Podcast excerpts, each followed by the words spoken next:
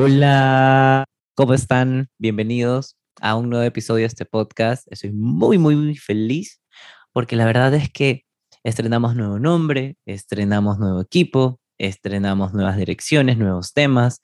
En este mes está cargado de colaboraciones. Chicas, no saben lo genial que va a estar este mes. También quiero, quiero comentarles como que algo mucho más profundo mío. Así que, ¿por qué no comenzamos?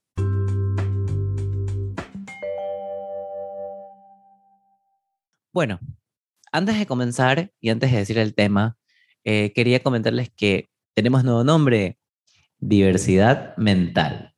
Ustedes se preguntan como que, ¿por qué diversidad mental? Primero, somos diversos, somos particulares, somos sujetos de la comunidad LGBTI+, y también tenemos nuestro, como que nuestro sistema organizativo propio distinto a los demás. Entonces, la diversidad siempre ha sido algo que está presente y también que me marca a mí como profesional. ¿Y por qué mental? Porque quiero trasladar todo esto del género, las teorías eh, queer, la orientación sexual, todos estos temas súper de la comunidad LGBTI pues abordarlos acá y desde la salud mental, porque también todo repercute en nuestra salud. No quiere decir que las personas diversas no vayamos como a sufrir o a estar en, en esta cuestión de no tener alguna patología o que somos más propensos a tener patologías, quizás más traumas por todo lo que nos toca vivir. Entonces creo que nos merecemos este espacio, nos merecemos tener una voz y también desde un ámbito profesional. Entonces, diversidad mental y también fue una encuesta en mi Instagram y la verdad es que ustedes lo eligieron. Así que está increíble, muchas gracias. También estrenamos nuevo equipo. Ah, antes no podía hacer eso. A ver, de nuevo, de nuevo, de nuevo, de nuevo. La verdad es que estoy chochísimo. E invertí en un micrófono, invertí en unos audífonos para poder darles el mejor audio, darles este espacio y también para que me puedan escuchar como si me tuvieran ahí al lado, porque creo que al inicio tu salud mental es primordial, o sea, no era general, no tenía como que algo muy encaminado, perdón, sí era general, entonces era como que hacia dónde voy, ¿no? Inicié este podcast este año y he pegado una evolución en seis meses. Entonces es como que digo, wow, algo está ocurriendo, algo se está moviendo, algo se está desarmando y volviendo a armar, estoy construyendo cosas nuevas, eh, estoy teniendo muchas colaboraciones, tengo una agenda ya ahí armada, estoy invirtiendo en otras cosas, así que es todo para el progreso de todos, todas y todos que estén interesados en este podcast y en formar una comunidad inclusiva y contemporánea que solidifiquen y me ayuden a cambiar ese paradigma de que el psicólogo es para locos o solamente cuando estás grave. No, también se puede ir cuando estás bien. Eso lo podemos tocar en otro tema. Así que estoy súper que feliz. Ahora sí, el tema de hoy va a ser análisis de mitad de año y los objetivos personales. Bueno, ¿por qué? O sea, llega un punto en el cual nos ponemos en un timeline de un año, ¿no? Y va del 1 al 12. Entonces llegas a la mitad y te preguntas, ¿estaré haciendo bien mis objetivos? ¿Estaré logrando todo lo que quiero? ¿será que voy por buen camino? Entonces llega la introspección, llega este momento en el cual tú estás acostado o estás tomando una ducha, quizás estés en el trono, quizás estés manejando o quizás estás tomándote un café en tu propia casa o en algún lugar y te quedas mirando un punto fijo y te fuiste, como los memes de los gatitos, que cuando están ahí como que están en su catnip y como que se van a la nebulosa, más o menos así. A todos nos pasa. Y bueno, cuando llega el, eh, la mitad del año, tú cuando, o sea, cuando culmina el año también, o sea, para la redundancia, te haces como que objetivos nuevos. Por ejemplo, ay, no sé, este año quiero comer mejor, quiero preocuparme por mi aspecto personal, por mi salud mental, quiero tener una mejor relación con mi familia, quiero evolucionar como persona, quiero encontrar un nuevo estilo o profesionalmente me quiero desarrollar. Hay un sinnúmero de objetivos que uno se puede marcar, ¿no? Entonces, estos objetivos nos ayudan a tener como una meta a corto o largo plazo, los cuales podemos cumplir, pero en el camino pueden ocurrir vicisitudes, pueden ocurrir eh, también contingencias o quizás estamos yendo por la vía equivocada o no nos estamos moviendo. Entonces yo creo que este tema es válido tocar porque, bueno, Somos humanos, podemos fallar, podemos evolucionar, etc. Todos pasamos por esto de la frustración y algunos pasamos por esto de la frustración de mitad de año. O sea, como venía diciendo, ¿no? ¿Qué estaré haciendo? ¿Lo estoy haciendo bien? ¿Lo estoy haciendo mal? Eh, ¿Me estoy atreviendo? ¿Estoy arriesgando? ¿Estoy ganando? ¿Estoy perdiendo? Y es válido sentarse en un momento, es válido pensar, es válido poder también hacerse preguntas a uno mismo y ver en qué dirección está. Pero comencemos desde lo micro a lo macro. Entonces, ¿qué son los objetivos? Los objetivos personales son declaraciones sobre resultados específicos que esperas obtener y las acciones que llevarás a cabo para lograrlos. Los objetivos personales pueden mostrar resultados externos o internos, o sea, tenemos dos variantes. ¿Cómo son los externos? Son objetivos con resultados tangibles y medibles. ¿Qué quiere decir?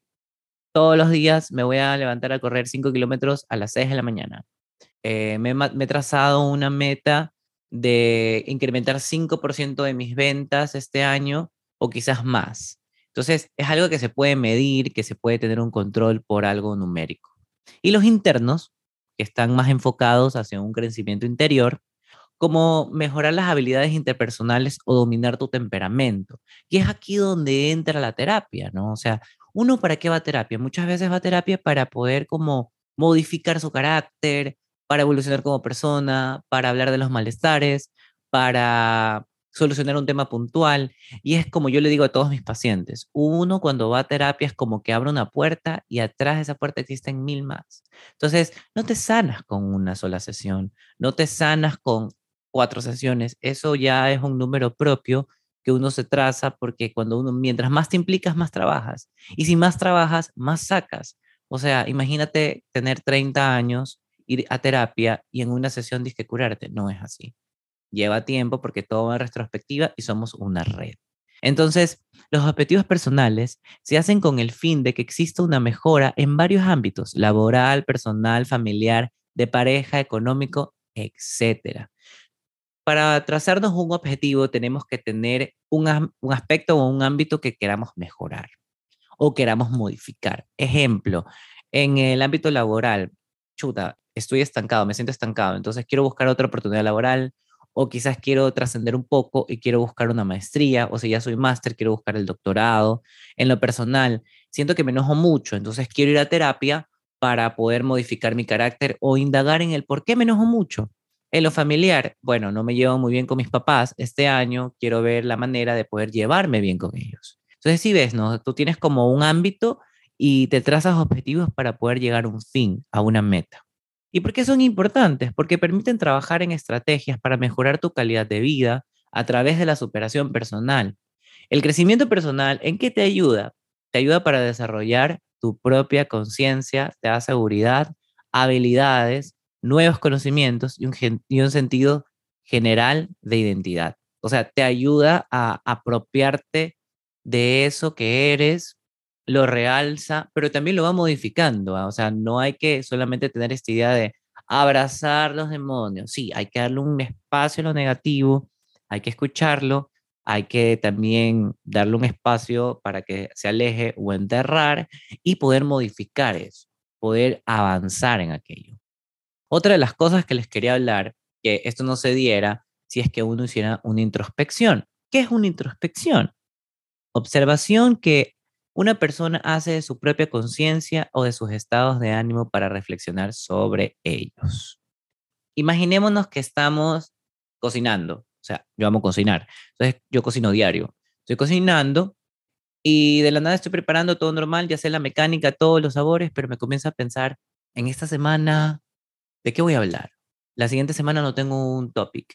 ¿De qué voy a hablar? ¿Cómo lo voy a hacer? A ver, puedo hablar de esto y la información la puedo sacar de acá. Entonces, voy haciendo como más cuestiones en el cual yo voy pensando si voy haciendo y también la introspección es ver si lo estoy haciendo bien, o sea, tendré más alcance en el podcast, este post va a pegar o este tema lo desarrollo por qué, viene de lo propio, viene una pregunta, viene de un pedido, etcétera, etcétera, etcétera. Por ejemplo, ahora me voy a poner de ejemplo, ¿no? Miren, yo este año me propuse crecer, me propuse crecer personal y laboral. como ustedes saben, yo soy psicólogo clínico independiente, doy consultas online y presencial. Y bueno, he crecido poco a poco, ¿no? Me acuerdo tanto que inicié con, con 420 seguidores en este año, voy a tener casi tres años ya en redes. Y estuve haciendo mis redes con una diseñadora gráfica, Hola Zuli, muchas gracias. Ella me ayudó en muchas cosas, la verdad, y me dio otra imagen, ¿no? Y me sentí distinto, me sentí diferente, me sentí más identificado con quien yo era, porque yo no soy diseñador. Yo soy psicólogo y tengo el saber de psicólogo, pero a mí nadie me enseñó en la universidad que, bueno, si me tocaba emprender, yo necesitaba saber algo de marketing, de diseño, necesitaba saber de teoría del color, necesitaba saber de tipografías, necesitaba saber cómo, cómo escribir, de storytelling, mm, o sea, de muchas cosas que he venido aprendiendo en tres años. Y la verdad eso me ha hecho enamorarme más de mi profesión, enamorarme más de lo que hago. Me ha encantado, pero ella lo hizo por mí y comencé a darle esta vuelta, ¿no? El podcast yo lo tenía desde hace años pensado, pero no me atrevía, o sea, había algo que no me dejaba así. Ahora lo hice y la verdad es que me encanta sentarme un día a la semana, poder grabar, a tener una colaboración y tener una voz y ser escuchado. Porque uno quiere ser escuchado, pero también transmitir un mensaje.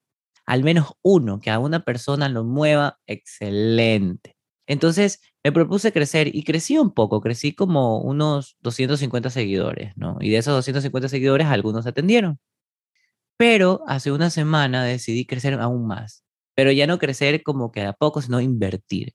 Entonces yo saqué un episodio con Jocelyn, está dos episodios antes, se llama eh, La comparación de redes sociales y tú te das cuenta de que ella es una profesional en redes. Entonces yo dije, ¿por qué no con ella? Aparte que nos criamos casi que juntos y dije, wow, o sea, la he tenido siempre al lado y nunca he pensado en invertir, ¿me entienden? Entonces, porque, bueno, uno cree que se las puede saber todas o se las sabe todas, entonces uno se estrella cuando no tiene ese lado. Aparte, si yo soy profesional de la salud mental y me necesitan para organizar su vida, para cuestiones de malestares, ¿por qué no darle la oportunidad a alguien que tienes al lado, que puede ser un aliado tuyo y que es profesional en su campo. Tú no te las sabes todas.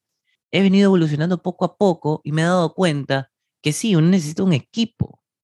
Si tú tienes el tiempo y tienes todo, la madera de emprendedor para aprender varias cosas y hacerlo tú, genial, pero a mí no me da el tiempo, a mí tampoco me da el cerebro en, en muchas cosas, eh, soy ignorante en otros temas, o sea, yo puedo saber mucho de psicología, psicoanálisis, de poder hablar y de ser desenvuelto, pero otra cosa es saber cómo pautar, la teoría del color, etc. He ido creciendo poco a poco y con las estrategias que he ido planteando, me he dado cuenta de que da resultados. Aparte, no ha sido fácil porque yo hice algo de activismo, nunca lo había hecho. Sí, sí creo que lo había hecho en una marcha, la marcha de las putas de como de hace tres años, sí lo hice porque dije, me movió. Hubiera ciertas cosas que no me gustaron, porque, a ver, no tengo que estar 100% de acuerdo con todo. También puedo tener mi parte de hasta aquí llego. Por ejemplo, yo hice un activismo muy clean. Llevéme un cartelito. Ser diverso no te define como profesional. Abajo mi username. Y creo que dos pacientes me han visto, que están ahora, me han visto y se quisieron atender. O sea, dos personas se hicieron paciente mío por eso. Y está bien, porque Necesitamos más gente así, más gente diversa para nuestra propia comunidad. Y este hecho de que yo esté aquí hablando libremente, sin sentir culpa, sin sentir qué dirán los demás, qué dirá mi familia, qué dirá mis amigos, sí, pero ellos no son mi público. Ellos no son mis pacientes. Y si yo me dedico a complacer al resto, me olvido de mi causa, me olvido de mi deseo. Hice esto y fue un momento catártico, maravilloso, la pasé increíble en el Pride, me llené de color, me tomé fotos con varias personas, me tomaron varias fotos, me encontré con colegas que también son queer. Fue un encuentro divino y me di cuenta de que esta era mi causa, el género, la comunidad, porque soy perteneciente. Entonces, ¿por qué no dirigirme a este público? ¿Por qué no? O sea, ya dejarme de cosas y dedicarme a lo que en realidad me ha gustado. Y soy nuevo, estoy en un curso, estoy en un taller, estoy leyendo aquí, estoy leyendo acá, porque tampoco quiero, ah, ya, sí, hablo de género y se acabó. No, sino que darle un enfoque mental, psicológico, desde la diversidad. Como toda persona, o como la mayoría de personas, me he planteado tener metas y objetivos en este año. Por ejemplo, tener un de nueve más en redes, como les comentaba, ser más profesional, o sea, empaparme de más contenido, ser más organizado con mi trabajo, porque bueno, yo soy un hombre muy disipado, o sea, yo me distraigo por todo, tengo que anotarlo todo si no me olvido, entonces ya estoy mucho más organizado, llevo una libreta, llevo mi cuaderno, llevo mis anotaciones en la computadora, invierto en mis cosas para poder desarrollar mejor y así sucesivamente, ¿no? Aumentar mis ingresos, aquí no quiere más dinero, con el dinero uno puede seguir invirtiendo y también puede dar un mejor servicio. Encontrar una maestría que me guste, o sea, ya voy para tres años de psicólogo y ya creo que es tiempo de poder tener una maestría y ya la estoy buscando. También ser mejor ser humano, porque bueno, he venido evolucionando de a poco, tengo más de dos años en terapia y la verdad es que eso me ha ayudado bastantísimo. Tú te das cuenta de aquello tú te das cuenta de lo que vas mejorando y siempre está en mí evolucionar, como florecer. Leer más de 10 libros al año, imagínense. Este año me he leído dos libros, sin mentir, y tengo como cuatro por terminar y los voy a terminar, pero también no tengo tanto tiempo y me he sentido mal por eso. Y es como que chuta, me siento mal, pero no, si leo a diario, cuando hago estos podcasts, leo bastante para tener información y resumirla y tenerla y, poder transmitirla para poder estar eh, bien informado y también que ustedes tengan la mejor, la mejor de las guías, la mejor de la información y también se sientan identificados.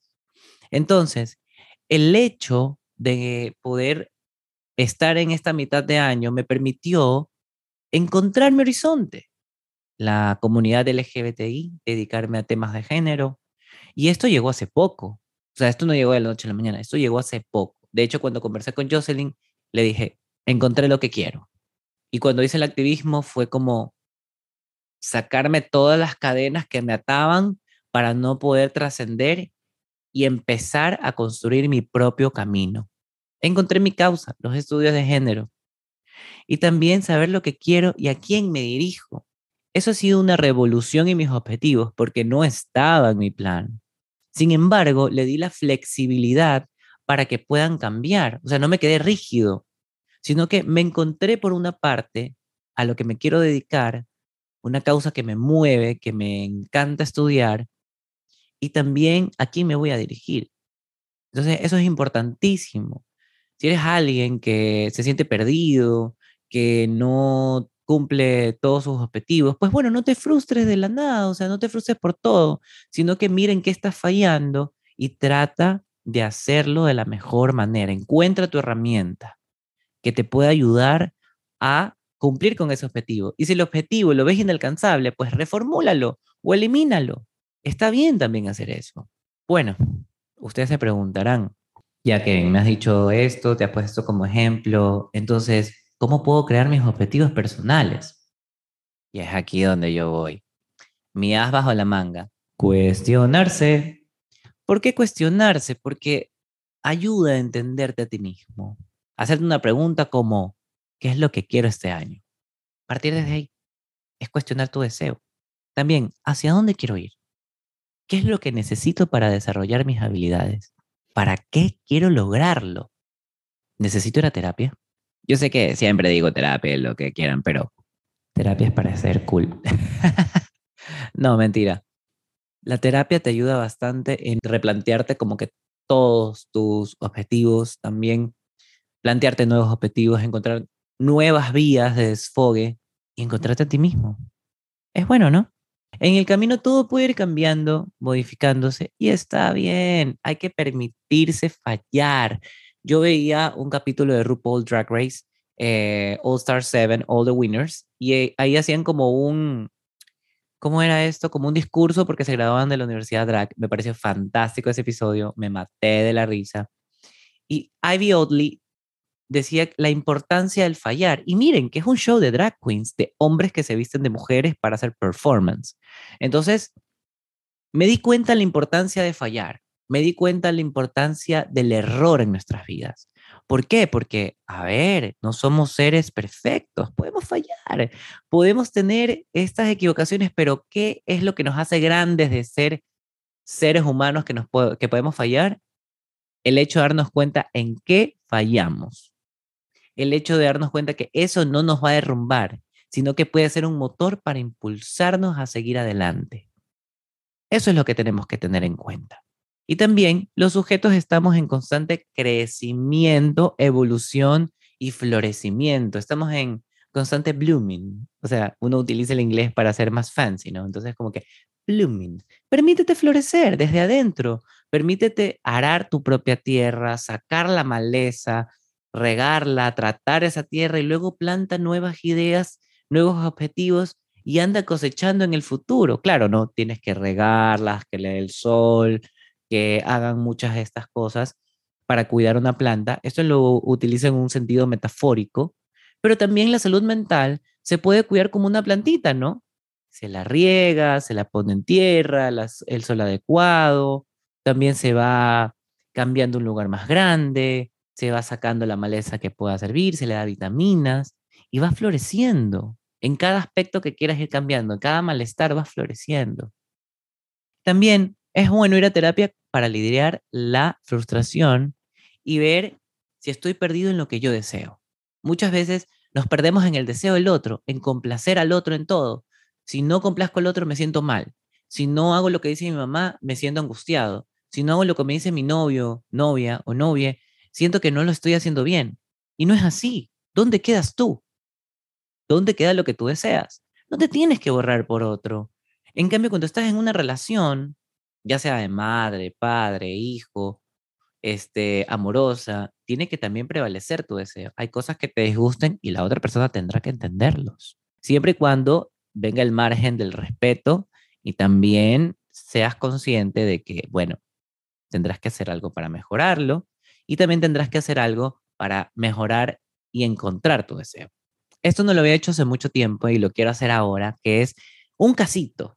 Siempre hago un caso hipotético porque no me gusta exponer a mis pacientes ni tampoco como que pido permiso para esto, así que yo siempre lo hago hipotético, lo repito y lo recalco y valga la redundancia porque si te sientes identificado, entonces, hola, me puedes contactar y visitar mi consultorio virtual o presencial. Vamos a empezar con este caso. Andrés es alguien que cada año tiene un plan de sus objetivos, que le gusta ponerse metas y objetivos para mejorar el ámbito laboral, intelectual y superarse como persona. Le ha funcionado desde que va a terapia. Antes vivía el día a día, se sentía frustrado porque dice que solo vivía por vivir. No tenía un horizonte claro, no tenía objetivos ni metas a largo plazo. Además, sentía que estaba anclado a algo. Lo que se encontró en su vida es que le faltaban objetivos y metas que él quiera, porque estaba complaciendo a todos menos a él. ¿Qué pasa con Andrés en este caso? Él estaba capturado en el deseo del otro. Él estaba encerrado en complacer a los demás y si no lo hacía, se perturbaba, no dormía, asumía, eh, sentía que todo estaba en su contra y no podía desenvolverse porque todo lo tenía que solucionar y complacer, solucionar y complacer. Pero ¿cuándo se complacía él? Entonces llegó un punto de quiebra en su vida que va a terapia y se da cuenta que está capturado. Y desde que va, tiene todas las semanas su cita y no deja de ver por él.